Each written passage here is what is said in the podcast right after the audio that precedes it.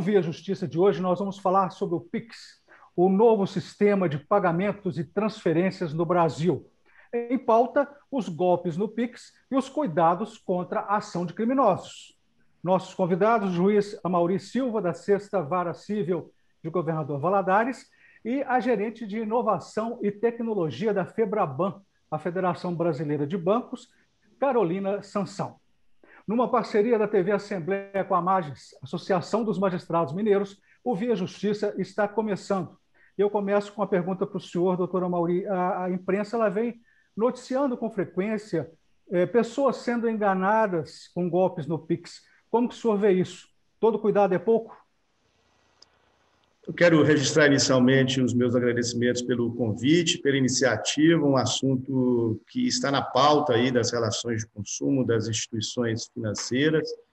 É, Marshall McLuhan, há décadas, já dizia, como guru da aldeia global, que os meios de comunicação seriam extensões do homem. Né? Então, nós estamos vivendo essa realidade é, mas, em contrapartida, no que significa de proveito e de vantagem com relação à celeridade e segurança das operações, a gente tem um lado negro da história que, infelizmente, é o conjunto de golpes que são aplicados em detrimento das instituições, do Estado e dos próprios usuários do sistema. Então, é muito pertinente que estejamos sempre alertas é, no sentido de compreendermos mais as funcionalidades do PIX, para evitar que o sistema seja mal interpretado e mal utilizado.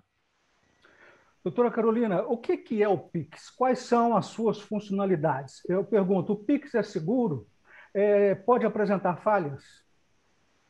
Bom, vamos lá. Também agradeço o convite de participar aqui com vocês. Respondendo a sua questão, o Pix é uma nova forma de realizar transferências entre pessoas, entre empresas e pessoas, é uma nova forma de transacionar o dinheiro. Assim como o TED, assim como o DOC, assim como outros meios já existentes financeiros. O Pix ele vem ah, com, puxado por uma agenda de inovação do próprio Banco Central e a grande diferença do Pix com os outros meios de pagamento é justamente a disponibilidade uma vez que as transações são realizadas 24 horas por dia, sete dias por semana, todos os dias do ano, sem parada. Podemos afirmar sim que o Pix é seguro, porque além dele utilizar a rede do Sistema Financeiro Nacional, que é uma rede mundialmente conhecida pela sua segurança, todas as mensagens são criptografadas desde o início ao fim e todas as mensagens seriam todas as transações, ela, ela possui um ID de rastreamento. Então, o Pix é seguro. E coloco que ele também é seguro, porque como ele é um novo meio de pagamento, mas ele não é um novo aplicativo financeiro, ele não é uma, um, um novo website de transações, não, ela é uma nova forma de realizar essas transações financeiras, ela já está dentro dos aplicativos atuais dos bancos, que já possuem toda a segurança, toda o opt-in, toda a entrada, o login das pessoas, dos clientes dentro dos seus bancos, o Pix é só mais uma forma que também pega toda essa parte de segurança já existentes nos aplicativos ou nos, nos web bankings. Mas, doutora Mauri, por que, que as pessoas caem nesses golpes? É, inicialmente, eu reputo que é uma falta de educação digital a respeito né, dessas novas ferramentas. A doutora Carolina sinaliza aí no sentido de que o sistema é, é seguro, mas existem registros de, de, falhas no que diz respeito aos sistemas dos próprios, próprios bancos e também dessa articulação de engenharia social, de golpes, de fraudes a partir de terceiras pessoas. Existe uma preocupação da autoridade monetária, do Banco Central, tanto que editou agora recentemente, ainda no mês de junho, uma resolução no sentido de que agora, no próximo mês de novembro, já vai articular um manual de resolução de disputas entre os usuários e as instituições bancárias, possibilidade de estorno, de revogação das transações que às vezes sejam instrumentalizadas por, por fraudes ou mesmo por erros do sistema. Então, a gente acredita, crê na segurança do sistema, mas existe toda uma ambientação é, é, fraudulenta no sentido exatamente de levar vantagem. Né? Eu não diria nem que seja essa uma característica do Brasil, é uma característica da humanidade, né? pessoas que, que atuam à margem da lei e vem sendo realizado, realizados esforços no sentido de que isso possa ser é, afastado ou pelo menos é, controlado. Gostaria Posso de complementar? É, gostaria sobre isso. Uh, recentemente, acredito que no, no, no, mês anterior, o Banco Central realizou até uma campanha que o, o Pix é novo, mas os golpes não são. Então, na verdade, toda essa parte de, de, que a gente fala de fraudes, de tentativa de golpes, seja via engenharia social, seja o golpe falso do motoboy, seja outros golpes, eles já são conhecidos. É um problema diferente de um, é, de um meio de transação de, de recursos financeiros. Então, o que, que a gente tem que fazer? Eu também acredito com o doutor Amauri que o problema é você sempre realizar a educação, a, a bater na mesma tecla com seus clientes, deixar isso de uma forma clara, não clique em link, não faça isso, não faça aquilo, porque a, as campanhas de conscientização são importantes. Porque o Pix é novo, os golpes não. E, e cada vez mais a, a, os nossos criminosos, a gente pode colocar assim, que são tão criativos, que acabam sempre desenvolvendo novas formas de tentativas de golpe, mas não necessariamente é uma falha sistêmica, não necessariamente é um problema num aplicativo de um banco isolado, e sim um, um, um, golpe ocorrido na qual a pessoa passa alguma informação e o bandido consegue, na sua agilidade e, e, e na sua concepção do golpe, efetivar qualquer tipo de transação, qualquer tipo de, de recolhimento de cartão, independente do meio de pagamento. Então, eu acredito que, como o Banco Central colocou, realmente os golpes sempre estiveram aí. É óbvio que com a pandemia eles acabam é, criando diferentes tipos de golpe, mas não é um problema isolado do Pix. Eu acho que é um problema do Brasil como um todo. Com, com a pandemia aumentaram, então, esses golpes no Pix? Aumentaram, não, é, não, não no PIX em geral, aumentaram as tentativas de golpes e se a gente falar no mercado financeiro, a gente tem aquele golpe do falso motoboy que solicita, liga para você dizendo que é uma central de atendimento, na qual o seu cartão foi clonado e ele, o banco vai mandar um motoboy na sua casa para retirar, mas a, o, o atendente pede para você confirmar sua senha as pessoas caem, porque elas acham que elas sofreram um golpe, elas falam a senha por telefone, eles mandam um motoboy na casa da pessoa, porque possuem todos os dados daquela pessoa, para retirar o cartão. Com o cartão e com a senha, a, a, até a pessoa descobrir que ela deu a senha, deu o cartão e que os criminosos estão realizando compras em nome daquela pessoa, já passou um tempo porque elas acreditaram que aquela pessoa que ligou informando que, que desse golpe, que o cartão for, foi clonado, elas acreditam que o banco automaticamente cancelou o cartão, porque eles, o banco está protegendo e na verdade o banco não manda a motoboy retirar. Então a gente é, são campanhas de conscientização que você repete sempre a mesma coisa.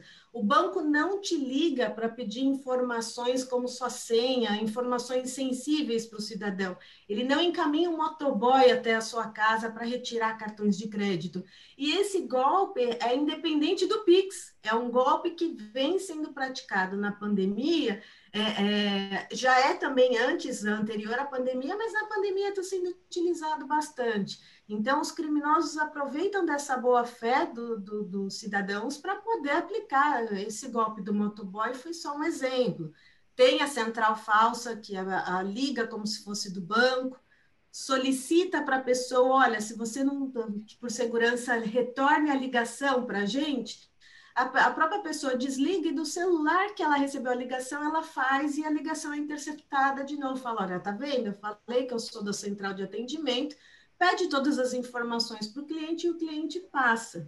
Então, na dúvida, não passe, ligue para o seu gerente, busque os seus canais de atendimento para que não caia nesse tipo de golpe.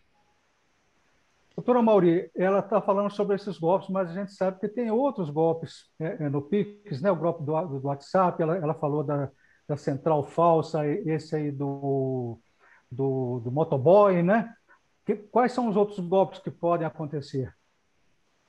O que está muito em voga, que é muito é, perceptível, é o chamado bug do, do Pix, né? É, há um aliciamento é, do usuário no sentido de que é, existe um ponto de falha ou de, ou, ou de precariedade, vulnerabilidade do sistema do Pix e se promete àquele usuário de que se vai conseguir é, furar o bloqueio é, da chave e da senha e, a partir disso, conseguir reproduzir a vantagem financeira por alguma operação, alguma transação bancária e isso com requintes de sofisticação. É, são gravados é, vídeos falsos, todos maquiados, para dar uma sensação de estabilidade para o usuário, e ele acaba fornecendo o, o, o acesso e depois percebe-se que é, é uma, uma fraude, é um crime, né? tal qual aquele antigo da corrente de, de se acreditar que se pagar uma quantia mais à frente vai se angariar e receber em dobro, né? É um crime, é um crime de estelionato ou furto. Mas existe o bug, doutora Carolina, no Pix? Não, de forma alguma. Ah, esse golpe também, após estudos, quando o golpe veio à tona e nós fomos nos aprofundar nele, não é um golpe, não é um golpe. É um golpe, mas não é uma falha sistêmica. Na verdade, são bandidos arquitetando o plano na qual ela utiliza a ambição de um cliente ali de boa fé que vai receber um Pix em dobro, e são dois bandidos arquitetando aquele golpe numa conta. Então, coloca, olha, vou fazer uma transferência de um Pix. Você vai ver que vai aparecer outro Pix do mesmo valor, porque é uma falha do banco. Ele faz um, um, uma transferência, um outro bandido, um minuto depois, realiza a mesma transação, a pessoa acaba acreditando que aquilo é verdade e cai no golpe. Mas essa é uma outra forma criativa que os bandidos inventaram, que os criminosos inventaram para praticar esse tipo de golpe. Quais são as penalidades para quem é descoberto, doutora Mauri? Quais são as leis que garantem a proteção do, dos clientes?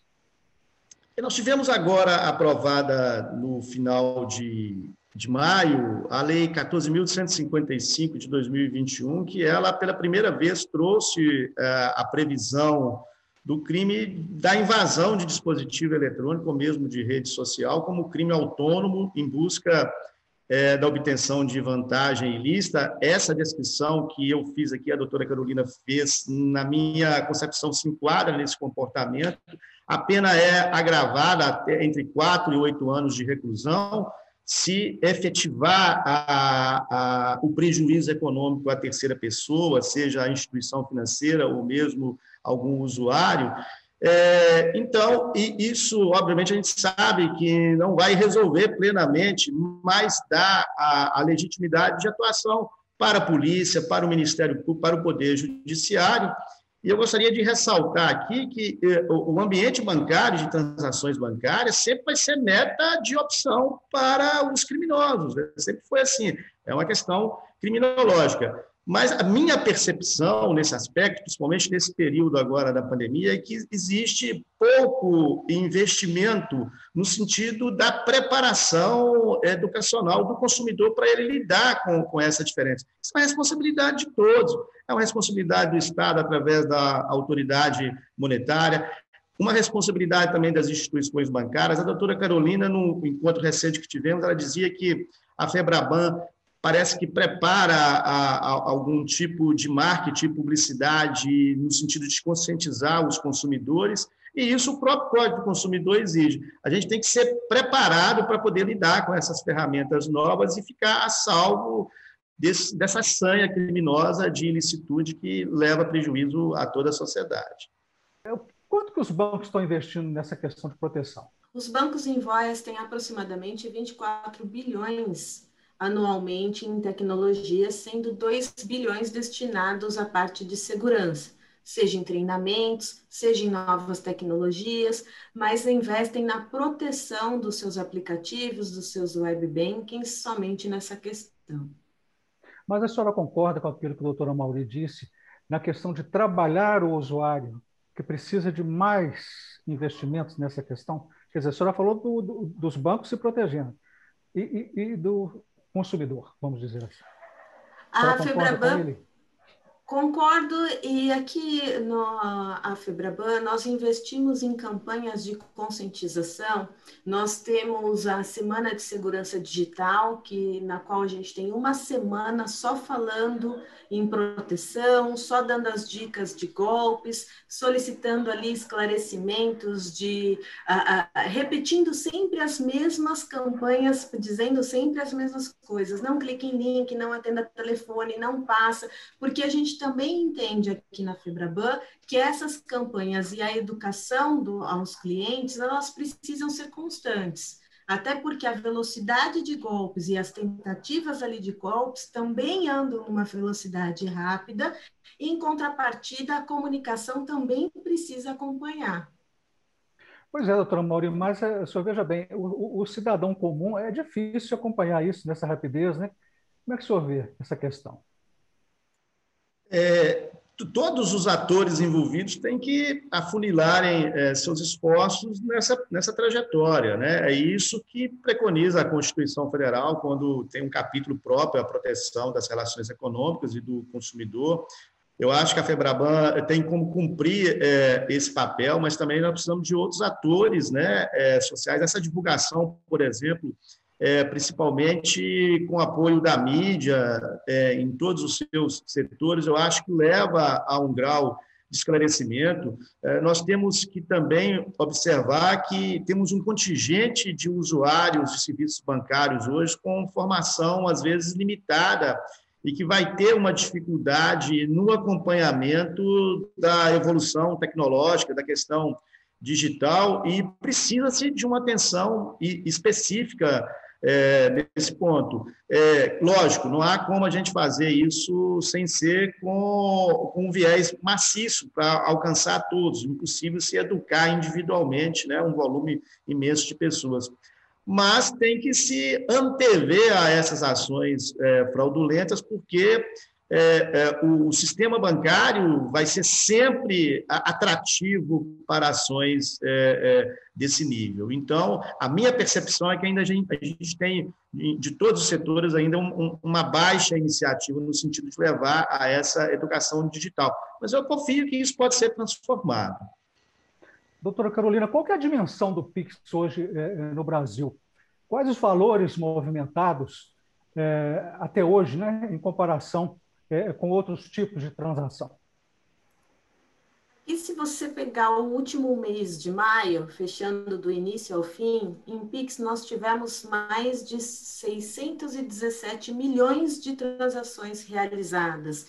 Então, a, a, o Pix ele veio começou a ganhar atração, até porque é um novo produto, então tem aquela acomodação e o conhecimento do produto. Só que hoje, em maio, em menos de um ano do Pix em produção, nós já temos um mês com 617 milhões. Comparado com a TED, a TED foi transacionada neste mesmo período, no último mês de maio, aproximadamente 115 milhões de transações. Mas o que, que a gente vê a, a, se pegar os dois produtos que são comparáveis? A TED, existe uma migração, e podemos até confirmar que a TED tem uma tendência para a realização de valores mais altos, até dentro de um período, porque a TED tem um horário que ela é permitida a realização, mas tem uma movimentação de realizações mais altas. Enquanto o PIX ele tem aumentado o volume de transações, só que em valores mais baixos. Mas o, o Pix ele acomodou, né, ele vem com essa transformação e acomodação dos outros meios. Aqui a gente fala, não é um rouba-monte. O que a gente está falando é, entrou um novo meio de pagamento, existe ali a acomodação, aceitação natural do produto, um equilíbrio entre os demais meios, mas também existiu um aumento na quantidade de transações, até muito puxado pela pandemia, uma vez que as pessoas estão utilizando mais pagamentos de forma remota, comprando forma remota, realizando transações. Ah, ah, durante um período da pandemia, o acesso às agências, por mais que os bancos permanecessem abertos, os acessos das agências, houve uma migração também para as transações nós podemos dizer que só um, do, no ano passado, em 2020, nós tivemos um aumento de aproximadamente 75% de uso somente no canal de, de celular, somente em aplicativos de celular. Então, existe sim uma acomodação do Pix, um equilíbrio entre os demais meios, um aumento transacional, que fala, então, não foi um rouba-monte, teve uma acomodação, e, e, mas a gente acredita que o Pix tem o potencial de realmente a, cada vez mais crescer, tanto em volume de transações quanto em volume de milhões transacionados. Mas pelo que a senhora falou aí, TED Doc não vão acabar, não é isso? Não é isso não, né? Não vão acabar. Não, TED Doc não vão acabar. Até hoje a gente tem o produto de cheque, então é, é, é TED Doc não vão acabar. A gente tem ali o. Eu trouxe o cheque porque é um exemplo, né? Hoje Sim. a gente fala de meios digitais e a gente vê que ainda o cheque existe. Então ele não acabou com, com a migração digital.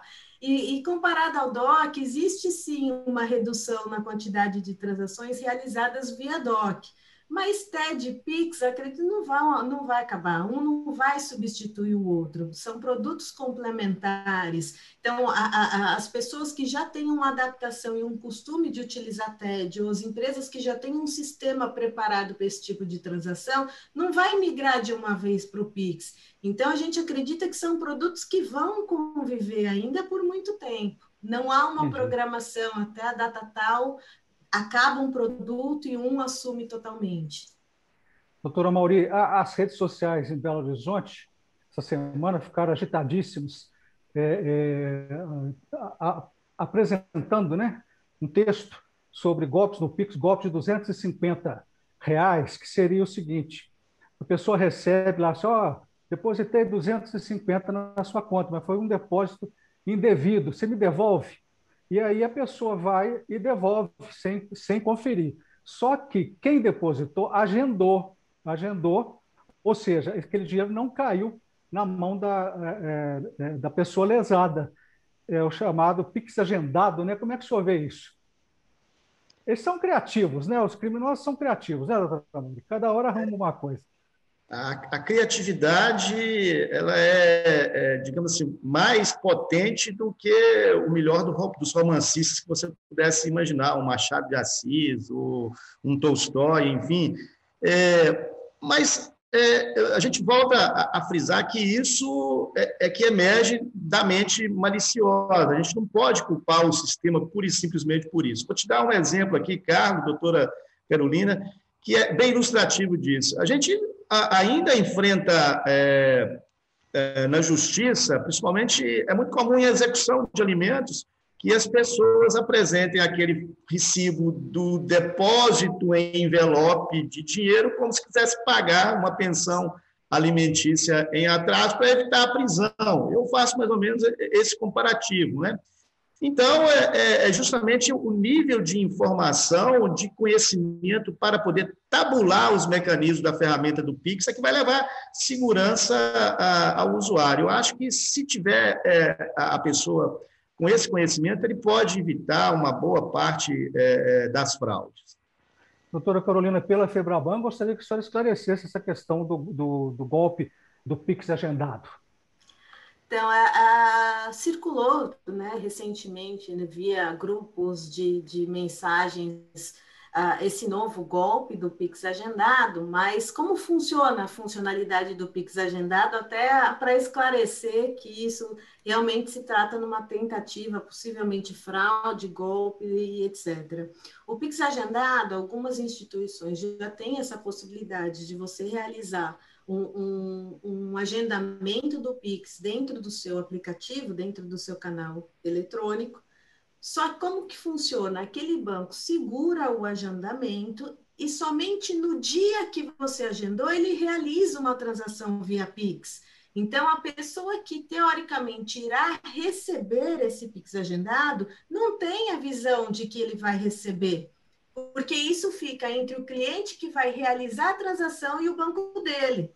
Então, é uma tentativa de golpe, até dado recentemente, o Banco Central colocou em produção o PIX Cobrança, que é essa possibilidade de emitir ali um QR Code, que é aquele tipo de código de barras que nós estamos acostumados a ver com data de vencimento, com cobrança de juros e etc., muito semelhante ali a um boleto, e o, o, o, os criminosos têm, a, como o doutora Mauri colocou, têm ali uma criatividade, uma inteligência que se aproveitando de uma nova funcionalidade na qual ainda a população não tenha tanto conhecimento de como ela opera, eles começam a criar diversas tentativas de golpe e aquela colou eu ganhei, colou eu ganhei, tento com outro e, assim vai. Nós estamos chegando ao final do programa para as considerações finais. O senhor, doutora Mauri.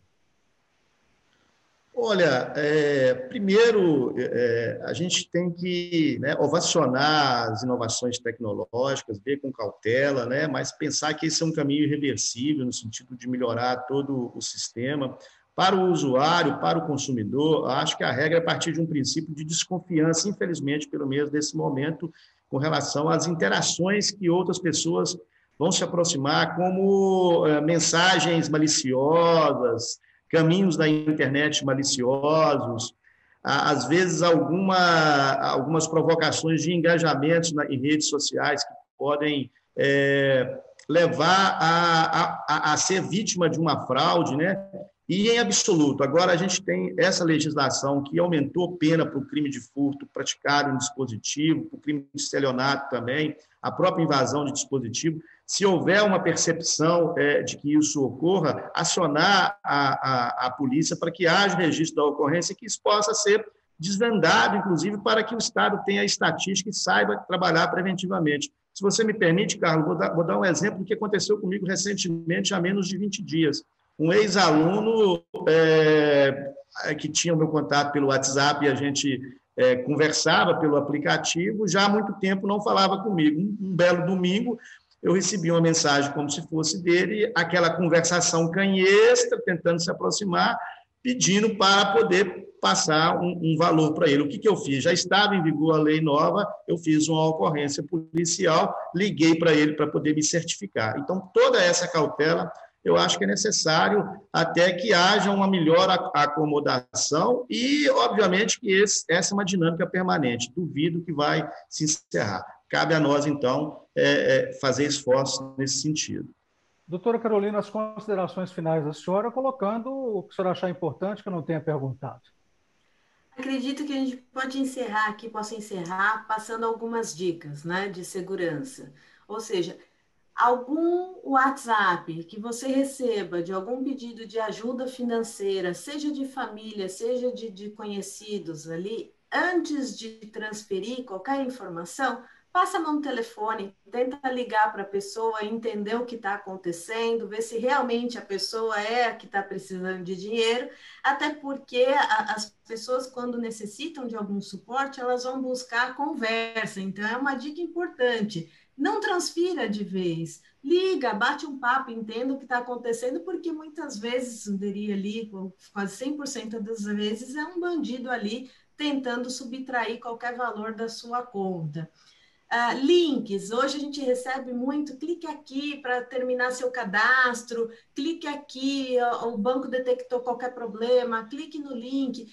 Não clique em links suspeitos, não clique, não passe informações, o banco não te liga para pedir sua senha, ele não manda um, um complemento de cadastro, clique no link, passe esse complemento. Então, é, é atenção na dúvida, como a doutora Mauri colocou, se certifique. Na dúvida, entre em contato com sua instituição financeira, entre em contato com seu banco, entre em contato com seu gerente, utilize os meios, os canais digitais para sanar a dúvida se realmente é o banco que fez o contato, se não fez, porque a, a, a gente precisa ter esse olhar atento para justamente não cair nesses golpes que são antigos, mas vêm à tona com uma nova solução, que é o Pix rapidamente, o doutor Mauri falou procurar a polícia, mas pode procurar os bancos também para denunciar o golpe? Ah, o banco somente se você tiver dúvida de qualquer situação. Você caiu no golpe, vai entrar, igual a doutora Mauri falou, um mecanismo especial de devolução a partir de novembro. Nesse momento, é caiu num golpe, realmente procure a polícia, faça assim o seu boletim de, de ocorrência, a sua denúncia e entre em contato com o banco, que já é pelos canais de contestações que os clientes já conhecem, para solicitar ali, olha, caí nesse golpe, fizeram transação, pegaram meu cartão, sofri um sequestro, seja lá o problema da segurança pública ali enfrentada pelo cliente. Mas entre em contato com o gerente se você tiver em dúvida, recebi aqui um link de cadastro, fiz algum é verdade, não é? Ligaram aqui do banco pedindo informação, então busque a, a, a confirmação nos canais oficiais que os bancos disponibilizam aos seus clientes. Eu gostaria também de complementar sobre a possibilidade que o consumidor tem de apresentar eventual reclamação com relação ao serviço junto ao PROCON e até mesmo perante o site do Banco Central na internet com relação a algum fato que ele entenda que tenha lesado o direito dele para ser é, é avaliado perante esses mecanismos de proteção ao usuário. Muito obrigado ao senhor, muito obrigado à senhora pelas participações. O Via Justiça de hoje termina aqui. Nós conversamos com o juiz Maurício Silva, de Governador Valadares, e com a gerente de inovação e tecnologia da FEBRABAN, Federação Brasileira de Bancos, Carolina Sansão. O Via Justiça é uma parceria da TV Assembleia com a Magis, Associação dos Magistrados Mineiros. Converse com a gente pelo e-mail viajustiça.mais.com.br e siga-nos pelas redes sociais da Magis. Muito obrigado por sua audiência até o nosso próximo encontro.